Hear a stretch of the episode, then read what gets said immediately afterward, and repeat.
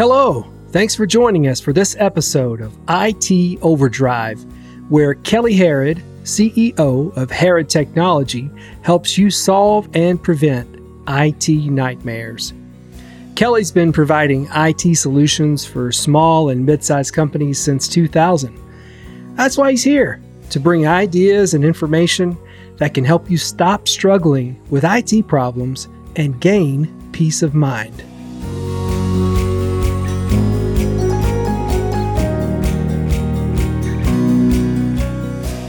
So, when it comes to passwords, obviously, you know, there, there's some pretty hard and fast rules on what you should and shouldn't use.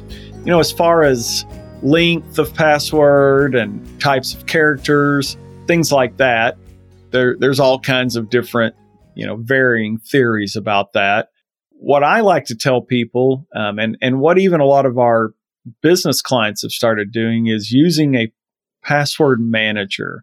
I've been using one personally uh, for years. I think most, if not all, of our our techs, um, all of our staff uses one, and we have a lot of clients we've started setting these up for as well. And uh, what a password manager will do, um, the, the, great thing about it is um, it will, in an encrypted vault, keep store all of your passwords for you. Um, and you don't you don't even have to know what they are. In fact, um, I use one called LastPass. Um, there's two or three out there that are pretty popular. LastPass is is one of them.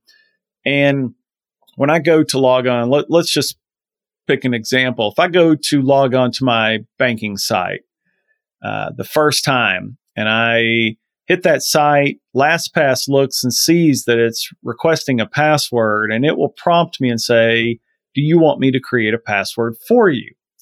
And if I say yes, it will create a password, highly secure.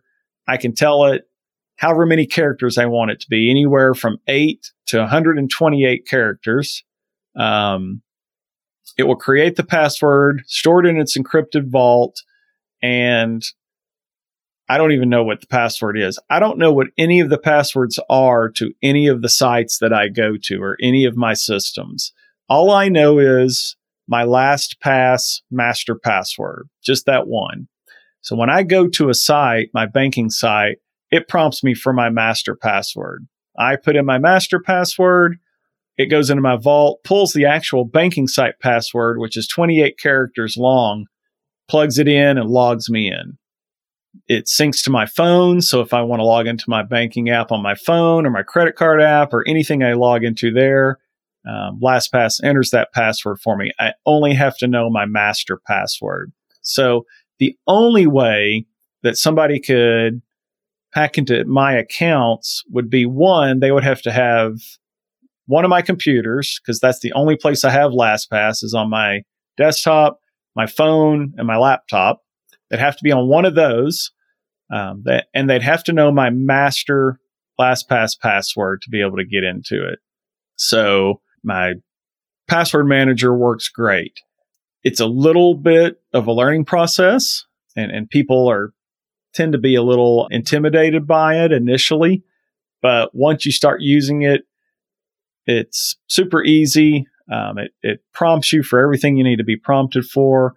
And you know, you don't even know what the passwords are. It's so secure. Um, that's what we recommend typically for our clients is to use a password manager. Um, now, some of them obviously don't. So we just ask that they be safe and, and cognizant of the passwords they're using. Don't use the same password twice. Don't use a password with your name in it or any of your personal information, you know, birthday, kid's birthday, anniversary, things like that the best way to create a password, if, if you're going to do it manually, is not to create a word. You know, you see a lot of people create words using symbols or numbers as replacement for the letters. Those are actually really pretty easy to break and pretty easy to crack, especially for, for a computer out there trying to do it. The best option is to use a phrase. Think of a phrase you like and use the first letter of every word in that phrase. Um, so it's something easy to remember. It's not a word. You're not replacing.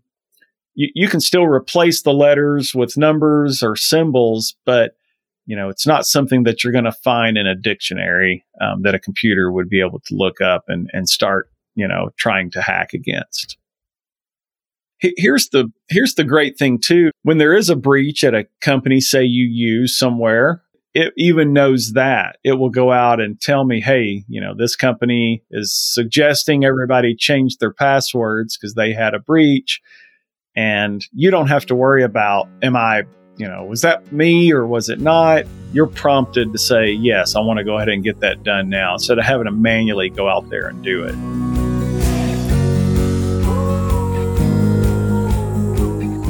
Thanks so much for listening to IT Overdrive. I hope this episode was helpful. Please visit our website at itoverdrivepodcast.com for the show notes and additional episodes. And hey, if you're experiencing problems like we talked about today, we'd love to give you an honest assessment of the situation. Just head to our site at harrodtech.com and schedule a call. Thanks again for listening. We'll see you next time on IT Overdrive.